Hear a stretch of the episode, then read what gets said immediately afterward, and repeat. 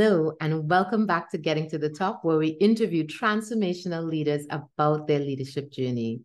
Today, I have somebody that I've been trying to get to do this for since I started. She was on the short list of first people I wanted to interview.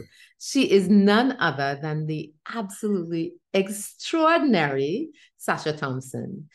Currently, she is the CEO and co founder of the Customer Experience Company Limited, a company she started in 2018 based on her passion for and understanding of the importance of customer experience as a key differentiator and growth driver for business. But she has had many titles. She's been Director Customer Insights, Marketing Director, Chief Operations Officer, Chief Executive Officer, Chief Evolution Officer, and she's currently Chairman of the Board of Digicel. She is a multifaceted professional in the areas of marketing, operations, customer experience, and technology, and spent the early part of her career in advertising, focusing on international world-renowned brands like Coca-Cola, Johnson & Johnson, and Nestle. Welcome, Sacha. Thank you, Raquel. Thanks for having me. it's an honor to be here. I'm so delighted to have you. And I mean, I think there's such a wealth of, of information from this absolutely monumental career that you've had. So let's take us back to the beginning. Where did you start? What did you think you were going to be when you were in primary school? What were the you going to be? The truth is, Raquel, I had no clue what I wanted to do. I remember panicking. I was at graduation in Form 5, and I remember the graduation ceremony sitting down there. And I would say 50% of the girls, because I was at Holy Name Convent, so all girls school, 50% of my friends and colleagues knew exactly what they wanted to do. Well, I was in panic. I had no clue. But I followed the career path and the course of study that, of course, you know, I studied business, you know, so I had mm-hmm. to follow the, that path of business. And that's how I decided what to study based on the subject I had chosen. It just led me there. And so then I went on to study business and economics at university with a focus on marketing. So um, I didn't have a clue. I just went with the flow and I had no dream or goal of being a leader at all. Mm-hmm. I wanted a career that I'd be fulfilled in, passionate about, and enjoy, right? That's what I thought. And I needed to make a good living for myself. so that's really that's really where it all started with no clear plan I, I like that only because I think there's so many young women who are terrified that they don't have a plan and think that they have mm-hmm. to have it all mapped out from beginning to end. Otherwise, it will go terribly wrong. Absolutely. And that's what I thought. And I'll be honest with you, the other thing I was worried about, or I thought about, or I had in the back of my head at that time and at that young age of what were we then, 18 or 17, yeah. is look, I was an average student. I was not top of the class, I was middle of the road. So yeah. I thought to myself, oh my God, the competition is going to be so stiff out there. Um, never thought I would get to the top. So forget about even trying to go for that because I just thought I'm average. And the yeah. world judges you at that stage in your life on your results your degrees. That's just that's just what i believed. And so looking back now in hindsight when i look at this you know one of the biggest lessons that's come across to me that i've learned is that it's not about the a's. It's not about being top of the class. Not that that's not great and awesome. Absolutely not but it was so many other things that i think really helped me to grow in my career you know? So i think that's one of the key learnings and that's how i felt then. But of course in hindsight you learn a lot. Yeah and no. thankfully it's not just the a students that get to the top. Definitely. And you know there are studies that suggest that the more you struggle in school the stronger and more tenacious you come out on the other side right because when you when you sort of glide through school like straight yeah. a's you just are set up for failure because you think everything's going to be that easy if you didn't if you weren't one of those people who had to you know get an a by the skin of your teeth so true. the rest of us like me who again was not an a student there were areas in which i excelled of course and there were areas where i failed terribly i have teachers who are like i am surprised that woman yeah. is not living on the side of the road. Same. Even I say to myself, I'm surprised I have a job. I said that for my whole career. You know, because other personality traits, you know, I would be forgetful in certain areas or not the most organized human. I'm like, my God, how do I even have a job? You know, sometimes. So it's so true. I once got 7% on a French test. Oh. this is why you're not an interpreter. An interpreter. You've chosen a different career, so it's okay. Absolutely. There's many other careers Yeah. to choose. you yeah, you have to learn what you're good at. You have to learn what you're good at. And French was not for me. Good, good. Um, so true. but so you left school, and what was the first Yeah. thing you did? Um, I actually stayed abroad for a few years. A few opportunities came my way. So I got the opportunity to live and work with an aunt of mine in Vienna, Austria. And I Ah. got to work with her husband's PR company. So I got some good work experience in PR, which was quite nicely lined up with my sort of marketing field. So I got some experience there working in Vienna. Um, then I came back and I was panicked because I'd spent three or four years abroad whilst many of my friends had already started in their careers, had already been two and three years in the job, had already got their first car and all of these things. And there am I still not back home yet because I knew I wanted to live at home. I wanted to come mm. back home. So I thought, okay, I'm get I'm on a shelf. I need to get back home and start focusing on this career of mine. And I remember doing, I'm not kidding, Raquel. When I landed in those days, there was no social media and online. It was papers. Every day I had the papers. And I was looking through career opportunities, you know, or on websites. They had websites, you know, but not not not great. And I think I must have done maybe 25 interviews in my first three to six months home. And I remember getting so like, I would say quite frankly, nervous and depressed because the first few didn't go so well. Everybody wanted somebody who had some level of experience. I had very little experience. And I thought, so it's chicken and egg. How am I ever going to get a chance? You know, and I Right. could understand where they were coming from as well. So I remember feeling very despondent. And I'm not kidding. Who does 25 interviews? I thought, well, I am not hireable.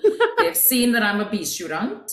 It's shining through. This is how it went. And, um, you know, I think I landed the job that was probably after all my interviews is probably the seventh or eighth one that I did. And that was, and God bless them for believing in me and giving me a chance, SM Jaleel and Company Limited. Nice. Yes Okay. unbelievable um mrs anna mohammed she took a chance and she hired me and that was my first job and i will tell you that was one of the i was so grateful to start in a company like that. Local manufacturing first of all. Manufacturing which was amazing not just reselling brands because in marketing it meant i was allowed to create work with the teams and i started in a junior position of course marketing assistant. But i learned so much as a marketeer. Why? These were brands that were born and bred here from scratch. When I was in in um McCann and working on all the global brands, the Nestle's and the Coca-Colas, everything came packaged in a can and we had got to localize. But what mm-hmm. I loved about my SMG job, every everything was creation, co-creating with team members, you know, and honestly starting from the bottom. I remember going out on trucks in the trade and the channel. I've discovered parts of Trinidad from my first job being on those chubby trucks that I'd never discovered before in my in my earlier 20 years. So really getting to know the country, get out and understand the business from the customer's perspective, starting from the ground up was I think one of the best learning experiences in my life. Um, and and that's where I started. So I started in as a junior marketing position, um, working with the marketing managers at the time on the brands like Chubby Busta Fruta. Really exciting times, creating new flavors and oh my god, campaigns. It was fantastic. Learned a lot there. And then a job opportunity came up a little while on down the road at an advertising agency, McCann Erickson. And they handle lots of um, FMCG brands and a lot of multi, uh, international brands. And I thought for my career path then, maybe it'll be great for me to sort of learn some of the global standards, get exposure to some of the international marketing strategies and branding and all of that. So um, while I was enjoying my time at SMG, that opportunity came up and I thought, you know what? And then I could get on the non-client side of diving deep into advertising itself Yeah. and then maybe get back eventually on the client side and bring that knowledge and expertise to the client side, right? So that's what I did. I stayed five and a half years in McCann. My Wow. one of my key brands was Coca-Cola because of my beverage experience. Um, and eventually, after five and a half years, I went. I took an opportunity to actually work in marketing at Coca-Cola. Nice. So that was that was fantastic, a great opportunity, global brand exposure, as you know, and all of that. However, one of the things I would say from my marketing role perspective is I lost out on the ability to co-create and to create from scratch. Mm, yeah. So th- it just was a big change for me. So while it was a, an amazing company and a brand, and oh my God, what a better and bigger brand to work for and to learn Yeah. from. For me as a marketer, it meant a lot of adapting things that we say, as we say, comes packaged in a can. yeah. So, um, lots of lessons learned, lots of strategy, lots, lots learned. Um, but for me, the next opportunity came rolling in where, again, it would be an opportunity to work with a brand that started from scratch, Caribbean born, Caribbean only, build and create from scratch. So, Digicel was coming into the market. It was scary for me because I had never worked on a telecoms brand before. I was really into the food brands and beverage brands and so all those FMCG brands. Mhm. And this telecoms provider was coming in, and how exciting they were coming in to, they were just liberalizing the market. So they were coming in to break a monopoly. Yeah. Like, come on, that's transformational, that's game changing stuff. Clueless about tech and clueless about telecoms, but hey, I'm a marketer, let's go for it. Right? Yeah. So I jumped at that opportunity. Um, many people did think I was nuts because they said, How could you go from an established glo- global brand hmm a totally unknown, like who is Digicel? Who are these people? Where are they're coming from? And to go up against a national provider. Um, so yeah, I'm sure it was it was it was definitely something that was daunting. I did have to think about that at depth, got lots of advice, but in the end I went with my gut. And at that stage in my career, I didn't have a family, I didn't have kids, I didn't have much commitment. To be honest, I was living at home. So that was my time to take the bold risk. And I Ah, yes. it was my time and everything is timing and i you know i said it's now or never Yeah. so i took that bold move and i jumped over and so i went in as the marketing manager at um at digicel for trinidad and tobago and by the way currently i'm the chairwoman not for digicel group for digicel trinidad and tobago specifically so i started off in marketing there and let me tell you a whole different level of pace because it's a launch sure, it's a startup sure. brand. It, it was pace, but the most beautiful thing for me in my career in marketing, which is where my passion really was at the time, um, was what a better way to start off with a new brand. They have nothing to lose. There's no revenue yet. There's nothing Right. to lose. There's no customers. We're launching. We just launched. Um, nothing to lose. And and I mean really solid marketing budgets to really I said I keep saying that, but to create and co-create all the campaigns from scratch as a team. Mm-hmm. It was so exciting.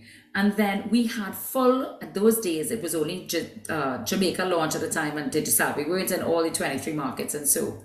So at that time, we were in the lead and we were making all our decisions on the ground. And every campaign, I don't know if you remember them, it's 100 years ago now in my mind.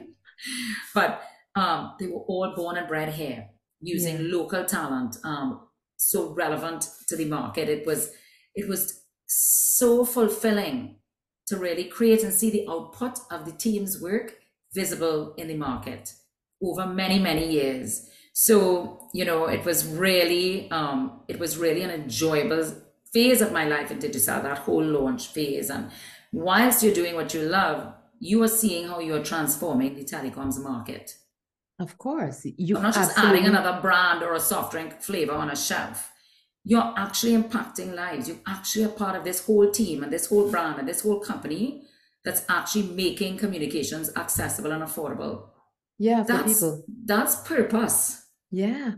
that's purpose so No. I completely, completely agree. I, you know, and and I'll tell you, I was on the other side of Digicel. So when Digicel first came into Jamaica, I was working at Fujitsu, and Fujitsu built the billing system for Digicel when they first came in. And so when we put in the billing system, um, that was supposed to last them for about the first year. After month one, they were like, "We need a new billing system." And we're like, "What happened?" They're like, "We reached the capacity that we had." Yes. we had forecasted for the first year and the first month. And that was when we knew this was something special, this was something different, this was going to take off. So you taking that decision to follow your gut and get in on the ground floor of something that was just taking off. And Jamaica had gone first. And I know that Trinidad Yes. had had a hard time, you know, because Of they- course. what had happened to the market. Yes. Jamaica, And they were like, oh, not here.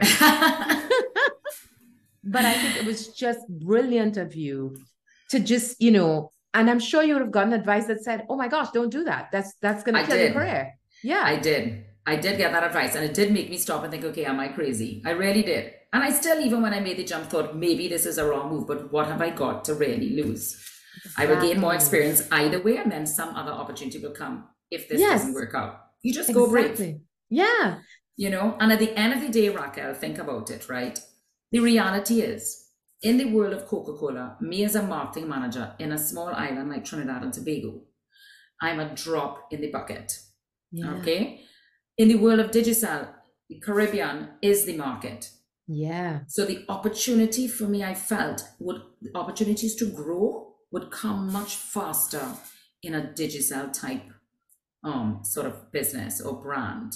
And so that was also another reason that I thought maybe I can grow faster here than in a world of Coca-Cola, where of course, you know, it's Yeah. so much bigger a company with so Yeah. many people and employees. So that was another reason I felt, you know what, go for it. Let's see what Yeah. happens.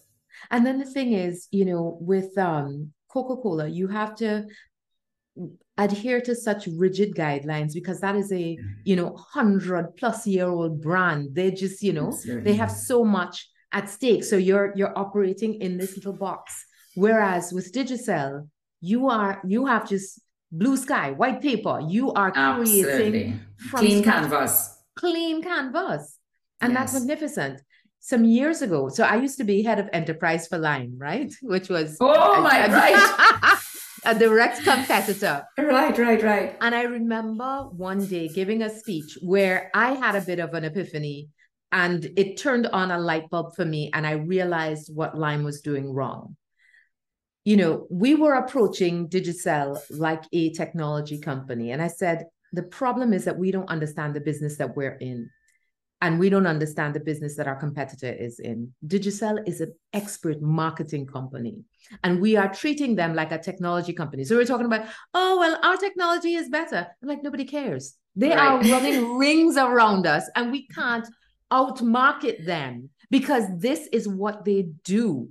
This is in their DNA. So we're going to have to figure out how to differentiate ourselves from them Mhm. because you can't outmarket the marketer. And I don't think that that was something that we ever got.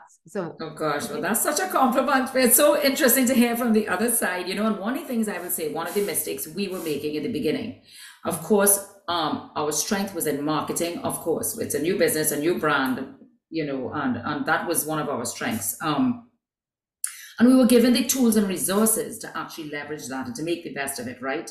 mhm, And I, as I said, we had nothing to lose in the launch days. Um, but one of the mistakes I will say that we made and that we spent a lot of resources in, not just Mhm. money, mhm. um, and we learned it after spending a lot, is we, I think, as a brand, were focused on the competitor more than the Mhm. customer Mm. in the in the early years, which is a kind of bit of what you're saying, a little bit Yeah. differently. But those are one of the mistakes I think we made in the early days. We learned Yeah. it the hard way and we learned it very quickly. So if you look back, I remember the UE University Mhm. reaching out to me and my team to say, can you share those campaigns with us? We're getting it from um, Lime as well in those days, right? We're Mhm. getting it from the competition too, but we want to teach these lessons about this kind of aggressive attack marketing style in our classes. Yeah. And I thought, is that actually a good thing? Right. Because, you know, it was with the two companies at one point probably just attacking each other and not even focusing Mm-hmm. On the customer. who we're in the business for and why. yeah. And what is our biggest purpose? And so we ended up fighting each other and responding, still Yeah. responding to each other's ads in those days yeah. and spending more and more attacking each other until uh, one day we sat in our team and realized, what are we doing? yeah. And we totally took a flip approach. Yeah. And we thought, okay, let's focus on the customer. Who we're delivering for and why. What are their needs? What are the gaps in the market? What do they care about? Listening to their needs. And that's when the game changed. That's when we started to take over market share. Because Yeah. we were just fighting and shouting. And, And the the- customers couldn't care less about who we say we better. Who cares about who's better? Are you delivering and bringing to me what I need for my for me to communicate and to connect? Yeah. And so that was one of the business, that was one of the mistakes. And I'm guilty of it. I was in the marketing team in those days, you know, and it was pace and it was respond quickly. I remember going to the the newspaper houses at 4 a.m. waiting for them to go because we have to respond. Like it was really, it was a marketing war, advertising war. And so, you know, we learned that lesson and we had to shift and adjust to what was important and what mattered for the business and our customers very quickly. No, so I inter- and it's interesting to hear your version of it, and that made me really remember that's one of the big shifts we made, and we had to do it quickly. No, I think some of the best lessons are, and some of the things that we perceive as mistakes are actually some of the best lessons. And sometimes, you know, people are like, oh, that was such an expensive mistake. And I'm like, you know, Harvard isn't cheap. It isn't. Right? So if, if you're gonna learn a lesson, make sure you get it. And sometimes when when you have to pay the price, it's it's very very easy. I, I was also a consultant when I left uh, Cable and Wireless Lime, Right. and I was helping Claro in setting up their outdoor advert. and that was when listen to me, outdoor advertising, Oh newspaper, and radio. They were just make, printing money from these Oh three organizations Gosh. attacking each other and it was just, it was so insane it was so insane and you're right you know Yeah. like you forget who it's about You forget, forget- who it's about. You forget who it's about. And I, I even think in some cases, just these two companies on the ground in Trinidad drove the prices of outdoor advertising, radio advertising, TV advertising out of whack. So Mhm. much so because the other markets did not have the same type of competition as we did. It wasn't a local um, government uh, supplier type thing, right? So it, it is usually private company versus private company in many of the other markets. So we had a different game and a different level of competition. And what I realized is how I knew this, I realized this was happening over time, is that we would compare market expenses and budgets as you would as Mhm. more and more markets launch for marketing spend. And so yeah the group would obviously compare billboards and advertising and every kind of marketing expense, and we were always out of whack. right Um, and I would say, but how are we so out of whack? I'm talking about 50% more expensive back in those days Wow. for yeah certain things, certain advertising medium. Um, Yeah. and I remember Billboard was a big spend and cost no social media in the early days. And so, you know, we were literally painting the town red, right? And at the time, maybe it was right, but what that also did is the impact of that was driving all the prices for all of it up. Now, good for the suppliers, I suppose, but all of the other brands and businesses were impacted. So if you were whatever, if you were a Carib or a Coca-Cola, whoever you were, you know, all of the yeah you're prices of our suffering yeah sponsorships of events went out of whack as well. Like yeah you know, what we were paying to sponsor events. And so, you know, in my day in Coke, we used to pay a little 10,000 TT to get involved and sponsor.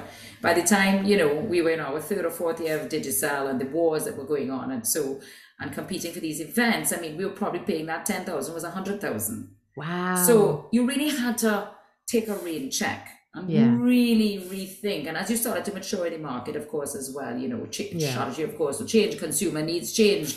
Consumer behavior, the way they consume media was changing. So you adapt. But some of those are the lessons you learned along the way and some of the impact you had. So, you know, besides all of the positive impacts, I mean, um, other things that we changed a lot in the market. So, um, so interesting times. So, I suppose in talking about the career path, then obviously from within Digicel, that's when Mhm. the opportunities came. And after my marketing manager role, that is when I got an opportunity a few years in um, to take up the chief operations officer role and then CEO role. And that's really the career in a nutshell. And um, now, for the past six years, I've started my company, as you mentioned in the beginning. Um, but I still sit as chairwoman on the Digicel Trinidad and Tobago board. yeah So that's the career path in a nutshell. That's brilliant, brilliant, brilliant. You know, it's Mm. interesting when you were talking about the the sponsorship and the prices going through the roof and and what that looked like. One of the things that I I wish young women coming up in their careers would understand is um when you approach someone to either sponsor you or mentor you or support you in some way and you would have been inundated with those kinds of things what do Mm. you expect because i feel like they tend to approach it from the standpoint of hey this is what i need versus I see you and what you're doing, and I understand what you need, and here's how I fill that need. Yeah. So- so- yeah. Yeah. So what what what has been your experience in people approaching you for sponsorship, for mentoring, for those kinds of things? And what do you expect? A, a, and maybe you you you you get exactly what you're expecting or hoping for, or maybe it's Yeah. different. I think the way brands look at sponsorship has evolved and changed over time. Mhm. And I think this whole idea of sustainability, Mm. um, so investing in things that make sense on many fronts. yeah. In the early days, to be very fair, and I used to say this to a lot of those partners that would approach us for sponsorship. I always, my advice to them would be, and in the early days, we just threw money. We- Sure, sure, we want to help everybody, want to get involved in everything, all of that. Obviously, in hindsight, both from their perspective, I would think from a sponsor's perspective, if you are not developing a proposal for whatever it is, whether it's an event or some kind of forum, that in itself, the model isn't sustainable without sponsorship, I think the Mhm. model is at huge risk and it is somewhat flawed. yeah. For me, this sponsorship is to help build your brand as well. So if you go to a brand like a Digicel, it's not the cash alone, it's the association with the brand that helps you to become seen and visible. Yes. Of course, you will get the marketing support. So again, visibility and things like that, right? So Mhm. that's fantastic. But what if do these things never last forever? yeah. They're all relationships over time because the brand evolves over time, customers, your event might evolve. So you should always start coming with a proposal where this is a model because it's going to deliver a certain gap in the market and a need. It fits in with your brand's philosophy and strategy based on what we see. Okay, or or this is what our philosophy is. Will it fit with yours? You come and ask the question. Mm. We want you to come on board because we think it's a great fit. It is something that's going to be sustainable because of X, Y, and Z, and it's going to impact the, the participants of the event, but more so people beyond the event and why and how. Because every event or any activity or any sponsorship with the digital life and world we live can now impact beyond inside the event alone Yes. or the activity or the forum or the project. So now that we look at those things, I always say yes. Don't ever come and say, I'm throwing this, I have this project. Doesn't have to be mm-hmm. an event. yeah. It's going to cost a million dollars. Can you give me 500,000? Yeah. You never start like that. And in the early days, I think those ones who were less experienced, that's how they did approach it. Right. You know, you completely have to flip again. What is purpose? What is the reason behind it? Who are we impacting and for what? Yes. How? And then, right. And is it sustainable beyond this one date or this one project? Everybody's talking sustainability. And I think anybody who's jumping into any type of project, any Yeah. event, needs to think about that first because no brand is jumping into one offs anymore. It doesn't make sense No. right? And remember, the money we get to invest comes from our customers as well. Yes. Yes. It's not the brand's money. I mean, yes, of course, but we're there to invest in the technology to serve our customers better first, always. Right. Try to bring them the, what bring if something launches new in the US, we better be there ahead of the game here. Right. Right. Whether it's the 3G, the 4G, the 5, whatever it is, that has to be our focus first. And Yeah. if whatever you are bringing to the table can add value to the customers we serve, then that makes sense because our customers are, are that's who's keeping us going and that's what Yeah. we're here for. So now we don't just think of let's just slap the brand on anything. Right. So I do think one, the way you model your events, sponsorships and projects needs to change and flip from who it's impacting for what and for how long. Mhm. And as you know, all those ESG elements are becoming way more important now. And I think companies are not going to be allowed to be partnered and sponsored with projects that don't actually touch on and deliver on some of those ESG goals. Yeah. So you have to completely keep up with the trends of the world, not just me, the brand, or the business, or my customers, or the business I'm in. You have to really align and think much bigger rather than I still get an email. First of all, I never look at a sponsorship via an email. I want a meeting, a phone call, bring it to life for me. Yeah. And that's how it gets started. And I'll tell you a story. Once some a team came to me while I was in marketing at Digicel, the marketing role, and they came and they brought um, you might remember them, and I don't mind, don't mind mentioning them because I love innovation and I love um, um, brave entrepreneurs who go brave to, to, to, to, to Lord, bring something new to the market. So there was a company called First.com. I don't know if you remember them. Yes, yes, yes, yes. And this yes. young team of bright people came to us and they said, Yes. they started with that approach. Here's this amazing platform that already had the technology developed. It was impressive. It was like the Caribbean Yelp. Yes. Um, and we were very impressed by the team that had presented this proposal to us about this new tech on a launch. We're a tech company. Oh God, this is going to be great Yeah. for our customers and for the market and for businesses. So I thought, how exciting. And as I tell you about timing, at that time, Digicel was in a place where we were looking to invest in young tech startups. So their timing was perfect. Our timing was perfect. And at that point, I said, you know what? They asked, would you sponsor us and sponsor the pages? yeah. And I said, look, let's have some further conversations. I really like where you're going. I like the bigger picture of the impact of where this could go. Why mm-hmm. don't we talk investment beyond sponsorship? Because we were seeing an opportunity for bigger impact for both. yes. And so we actually made an investment in that company at that time. So you see, they came just asking for a sponsorship. yeah. So, you know, you really have to think bigger of where things could go in five, ten years and then come with your proposal or think about how you structure it. Yeah. And you don't miss an opportunity. So even if you're pitching for sponsorship, mm-hmm. that is that's the bare minimum, right?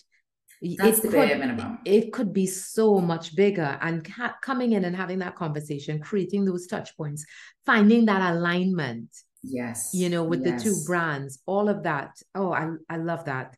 I think Absolutely. that that you know, I want to ask you a question, but I also want to go back because I feel like we've learned so much in this conversation. So when you went from marketing manager to operations to CEO, you would have grown with this brand from from jump. So from that standpoint, it should have been fairly okay. You knew the people, but this this organization is growing really quickly, and these are Yes. areas that you don't know as well. What was that like for you? I'll tell you the truth, right? First of all, I love marketing. I have a passion for it. I love what we're doing. I mean, we were, it was really, I would say, I was so fulfilled in that role. I was enjoying it, loved my team, great team. Um, and there was always new, something new coming to the market. So I was really quite still fulfilled and motivated in that role. So the truth be told is, at one point there was some change in leadership, and I was approached to be the COO in my um, maybe two or three years after marketing director position, and I said no for that exact reason, Raquel. I'm like, are you Wow. mad? I don't have a clue about the rest of the operation leading it. I mean, I have started to build knowledge over time and so on. Um, and one of the great things about being in my role, but I'll tell you, so when that opportunity came, I said, absolutely not, I'm not ready. And by the way, I'm like enjoying my role, right? And again, as I said, it's about it's about what you love, it's the passion, it's Yeah. driving, it's seeing success coming from it, it's it's feeling the energy from your teams. And that's what was driving me. It wasn't about getting a promotion in the next job or, you know, um something. That wasn't the core focus for me. Mhm. Um, but what my role in marketing allowed me to do, and I think that's great for those who are in marketing, is we tend to connect with so many other areas of the business. Mhm. And I was very curious all the time, sometimes probably too Mm. nosy, as they would say. Stay out of our business. But I would ask a million questions. So every time I would have to liaise with all the departments. Think about it finance for my budgets and for my approvals of payments and so on, purchase orders. I'd have to deal with technical all the time, what we communicate and who and what, and the technology we advertise. I'd have to. So I'm liaising in the marketing team, and all of my marketing team get the we get the benefit of liaising with so many other areas of the business. And I'll tell you something. You always hear about climbing the corporate ladder. Mhm. I do not believe that is actually possible first without navigating the corporate web, Mm. right? And I would tell you why I said no first to that promotion to mm-hmm. COO is I did not feel like I navigated that web enough. I didn't feel ready. I felt there were areas that I needed to get to know better. Maybe I could have mm-hmm. jumped in a boat and swam and in the sea and swam and figured it out. I don't know. Or I mm-hmm. might have drowned. But what I did is I chatted with leadership and I asked, can I have the opportunity for the next year to work closely with some of these other teams that I don't feel I have great knowledge in the business about? Right. Mhm. Because if you're getting to lead it, I feel like I'd be a traitor. I don't have experience in that right area. So that's what we did. We set out a career development path Mhm. for the areas I felt weaker in Mhm. and that I wanted to gain more knowledge in. And so uh, beyond getting uh, you know navigating that web being curious getting to meet and learn learn from all the other departments. Those couple areas i wasn't comfortable with we set a plan for me to get to learn and grow and i started participating in all the team meetings track planning all those things. Nice. so i felt that the company worked with me to i suppose gain that knowledge and those skills. So then when the opportunity came a couple years later i felt a lot more comfortable going the role I was nervous about not enjoying my role as much because I mean, how could I leave marketing?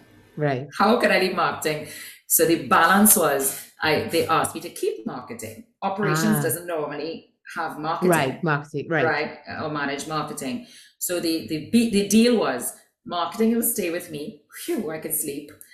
and um, but then I will take on other areas like you know the call center, the whole customer service and customer experience, commercial products, a few other areas that I had felt I got more comfortable with at the time. And the biggest shift wasn't actually the work in itself because each of those teams had fantastic leaders at the top, fantastic Right. managers. So they were teaching me. I was just helping to guide and make decisions, right? So I, that was the easy part. But the toughest part, to be honest, Raquel, and I'm sure you've heard this before, was I moved from managing or leading a team of seven and eight people in Mhm. marketing to over 140. Wow. So for me, that's where the biggest, I would say, adjustment in the transition came. And that's where I needed to really get some training in the in the people management and people leadership Yeah. very quickly because what I was worried about, which is the job and the knowledge, was actually the least of my worries. Yeah. Yeah. Yeah. The the challenging part was managing um just moving from seven to 140 Yeah. right um and so that was probably one of the biggest shifts and adjustments for me and and, and i think that's the that was the part in the end that i think moving roles i learned and grew the most in hmm you know because any day i didn't need to know, be an expert in customer service or call You center customer- or yeah, you ivrs You I you didn't had need to be experts expert already. Yeah. Yes.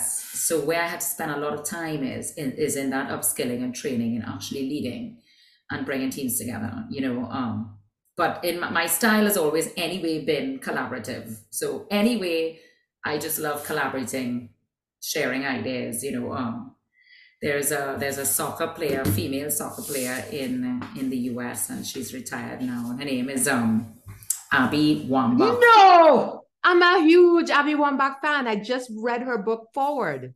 And I I believe in a, something her. she said. Yeah. And she said, I never scored a goal in my life without getting a pass from someone else. That is me in print. I never scored a goal in life without getting a pass from somebody else in my team, whether it was somebody who was, you know, um, same level, a boss, somebody.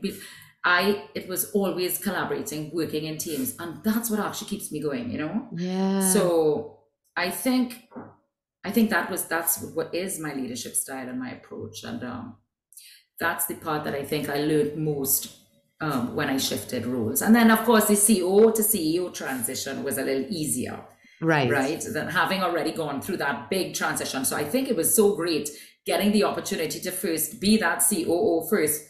And not just getting to jump, having to jump Yeah. in a CEO role. That might have been a whole different kettle of fish right? Because now you're dealing with boards and totally different levels. I always had the buffer of the CEO, Yeah, you know?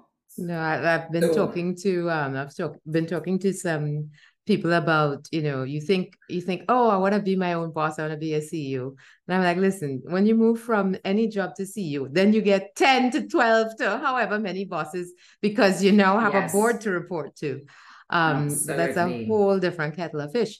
But I want to close by asking you what's the best advice, and I feel like we have so much more to cover. I've learned so much in this process. But what's the best advice you've ever received?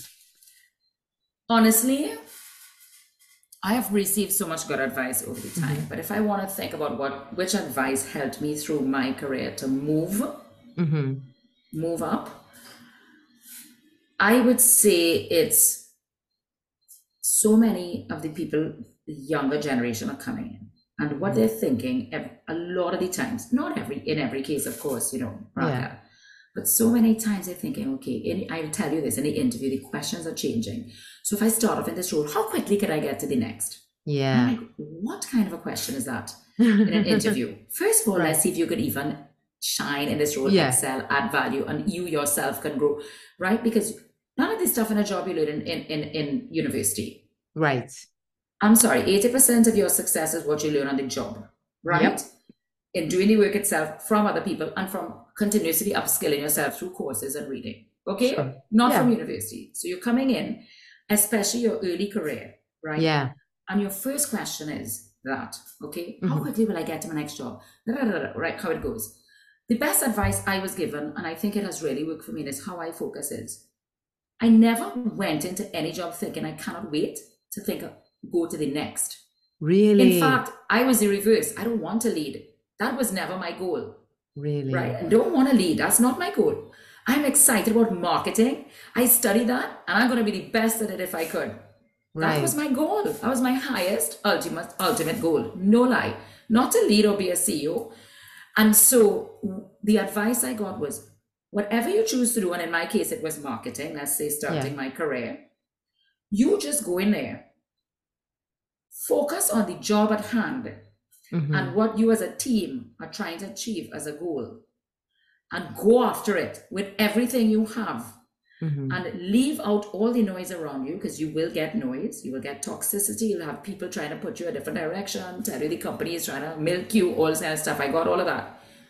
Focus on your job your goal winning any game at the current role you're in whatever it is and naturally that promotion will come because i never wanted the promotion to look for it in fact i was pushing back I almost would say I got pushed into it and I was like, oh my God, did I make a bad move? Am I going to fail my teams? But I'll tell you, the advice is stop going in and thinking of the next three years for you and what you could get out of it mm. and your next promotion. Go in, put your best into that role. Always try to win in any game, right? Put your best, and the next job, people will see that. They will see that you would they will see you're here for a bigger goal, not just the paycheck or the promotion, mm-hmm. and you will be pulled through. Boy, I don't know. so can I tell you, this would be the first time that somebody shared that there was one other time that somebody shared advice with me that I wasn't sure I agreed with. And this one, I'm not sure because, and I'll tell you why. I love it. And I think you're right that people need to come in and they need to focus and they need to work on being the best that they can at the current job because there is no there is no substitute for that. If you're not passionate, if you're not bought in, if you're not committed to doing the thing you came in to do, you're not going to do it well. You're not going to deliver it. You're not going to enjoy it, and and that will be visible. Here's where here's where I start to go a little bit, a little bit to the left. Never right? Hear. It is that what I find is that people talk about the glass ceiling, but they don't talk about the sticky floor, right? Which is mm-hmm. where women come into a job they excel and they're almost stuck there by virtue of their success and aren't allowed to elevate because but I need you here. I need you in this middle management because we see so many incredible women who come into organizations, incredible mi- women in middle management. And then somehow, when you look at the C suite level, globally, pick any country, it is the, the gender balance is just not there at the leadership or at the board level.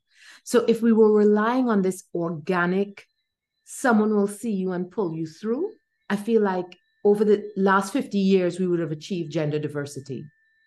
So for me, it is, I think, yes, do the absolute best in that role, kill it. But understand that if you feel stuck, then you need to be willing to understand your own value and move through. And if it's not, um, and if you're not moving up, move sideways, move, be, do what you did in being, broaden your scope, understand more of the organization. If you're not able to move, if you're not able to grow, then move to another organization.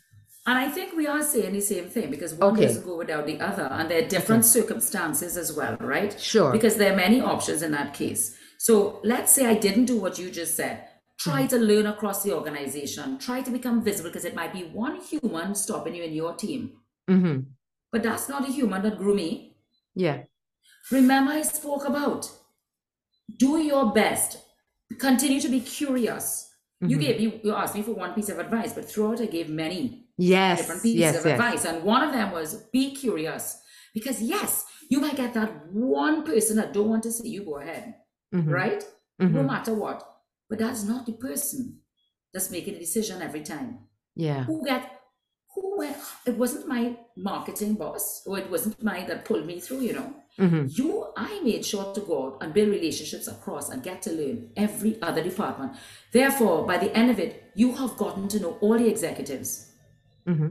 in the different areas. And when that opening is coming, it's not that one person keeping you back, that other executive probably says at the table, What about that girl over there, Gina? Yeah. What do you yeah. think?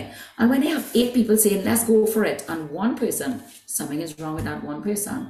So there are always going to be circumstances. Every Mm-hmm. Right. piece of advice isn't going to work for everyone. Sure. we have true. to admit that there's some who come in. I'm speaking about the ones I interview, the Oh, God. ones I hire, and they come in. I'm not kidding, Raquel, and I'm talking specifically with them. And they are literally doing the bare minimum. Ugh. They are already in their first conversation about Mm-hmm. performance and growth opportunities and stuff, which is so important. Mhm. All they want to know is next step. When will how could I grow? Meaning, Yeah. how quickly can I move? But you Yeah. just had a conversation where we're not actually fulfilling, you know, Yeah. uh, the demands of the current role. And my conversation, how can I support you to do that? So everything is relative and specific. Sure. Okay. In my personal career, I remember trying to be stopped by so many people around me. And one of the things, launch phase was very difficult, fast paced, sleepless nights for years, not months, okay? years. And I, there was a lot of negativity around. That's one of the important things in focus on doing it, do the best. Yeah. And if you had to pick one person from the team of however many, eight or 10 or whatever it was, right? Why pick me and not the other one who was there longer than me? Right. So if you stop to think about it, is well, I could have gone down the road of toxicity and saying, I'm gonna I leave in at five. I ain't doing that. I'm not going mm. 4 a.m. to the newspaper. I could have. Yeah. I'd get off track real fast. Yeah. But I didn't, and I could have. So in the scenarios and the, moments where I remember could have kept me back, that piece of advice and Yeah. the experience of some people coming in, that is not discounting the fact that obviously we face those challenges as women, you know, Sure. um, in many circumstances and many situations. But you are responsible for not um, for taking your life and making a change. Yeah. So as I said, I had to make some bold moves that may not have been the best moves, but I knew I was going to hit that glass ceiling potentially in a co. Maybe not from a woman in leadership perspective, a woman, but from the reality of listen, You're in a small could pick me, Yeah. pick me out of the millions they have to choose. Yeah. What did I do? Everybody said, This is a solid company, great package, great deal. Are you mad? What did I do? No, I'm not sticking it. I'm gone. Out next. Yeah. Let's let's take another opportunity that will maybe give me those opportunities. So you know, And You that know, Coca Cola is never going to come off your resume. So even if Digicel tanked So and true. never worked out, so you have Coca Cola on your resume. You will find another job. So true. So And true. I and I would have had the experience anyway of Digicels. So, you know, you still have um, lots of lessons learned all the way. It's, it's still learning lessons all the time. So, And I agree with you. That's a terrible thing to ask during an interview, because if you are not focused on the thing that it is that we're discussing that you're supposed to be doing, then uh, Then I think you being- yeah. yourself are the one that's keeping yourself back in sure. that example and that piece of advice. You know what I mean? You're Yeah. yourself. Um, but that we should have a whole other interview. a whole other conversation. other glass ceiling topic. That's a whole different interview we can have. Absolutely a whole a whole whole conversation. And I, I you know what i what i advocate for is for understanding how your career is supposed to move. But i think you you've honed in on something that people need to pay attention to. How are you performing in your current role? Because there is no room for growth or for moving. And even if it is that the role that you're in is not a good fit for whatever reasons find something that you happens. Passionate about Yes. and do that. Find the thing that, yes, I have bills to pay, but find the thing that you would do for free. And when you find that, do that. Because That's that it. is what will have you showing up as the kind of person who needs to grow. Absolutely. And Raquel, you will not always necessarily start off in that area of passion. No. I was lucky to start in marketing, and that's what I loved. If you don't start in it, just if you you, you know it, we all know it. People hire you, people grow you for everything else, right? Yeah. For everything else, that passion, you know, the team player curiosity, in you, the the, curiosity. curiosity, Yeah. the will to win Mm. that no matter what. So if I'm in finance, it doesn't matter. How can I make everything better for my team in here, process wise? How can we improve? How can we make coming to work, you know, something that will be a joy for everyone? Yeah, Maybe not yeah. every day. That's you trying to make a difference and make a change. That's passion. That's what people are hiring you for. And that's what people look for to grow you. yeah, yeah, Reality. yeah. And Not the so, person so- in the corner who's back who's who's talking about what's the next job. Yes. Oh, don't worry, they're trying to milk you. I'll never forget that line. It stuck with me. Don't stay past five. No, I'm like, but we have to finish this. It's due in the morning at eight. Like to me, that's not even a concept. Right. So it does show you your mindset is going to impact your future growth. Yes. And how you feel about the work you're doing, yeah? Not just Correct. about, yeah, not just about whether somebody else sees you, how you feel about your willingness to go above and beyond will be affected by the thoughts that you allow yourself to have. totally, Yeah. totally. And for my own self pride, forget about the company's needs and goals. I have to deliver Yeah. They're like, oh yeah, Sacha, that one who never to. delivers. Yeah, of course. Yeah. because it will impact my next job or Of recommendation. So Of stop course. thinking short term, instant Yes. gratification. Think long game. you have to think the long game and suck the salt. Yeah. And you know, um, focus on you and the current role of that need. And anyway, when you do that, it's not only the company you're working for. You forgot you're there to serve customers. Yes. You're serving customers. They'll get to know you, love you, and maybe hire you and promote you later on. Exactly. Exactly. It's crazy where people end up. All right. So we've come back together. We come back together. we've come back together. Wonderful. And then we schedule a separate call.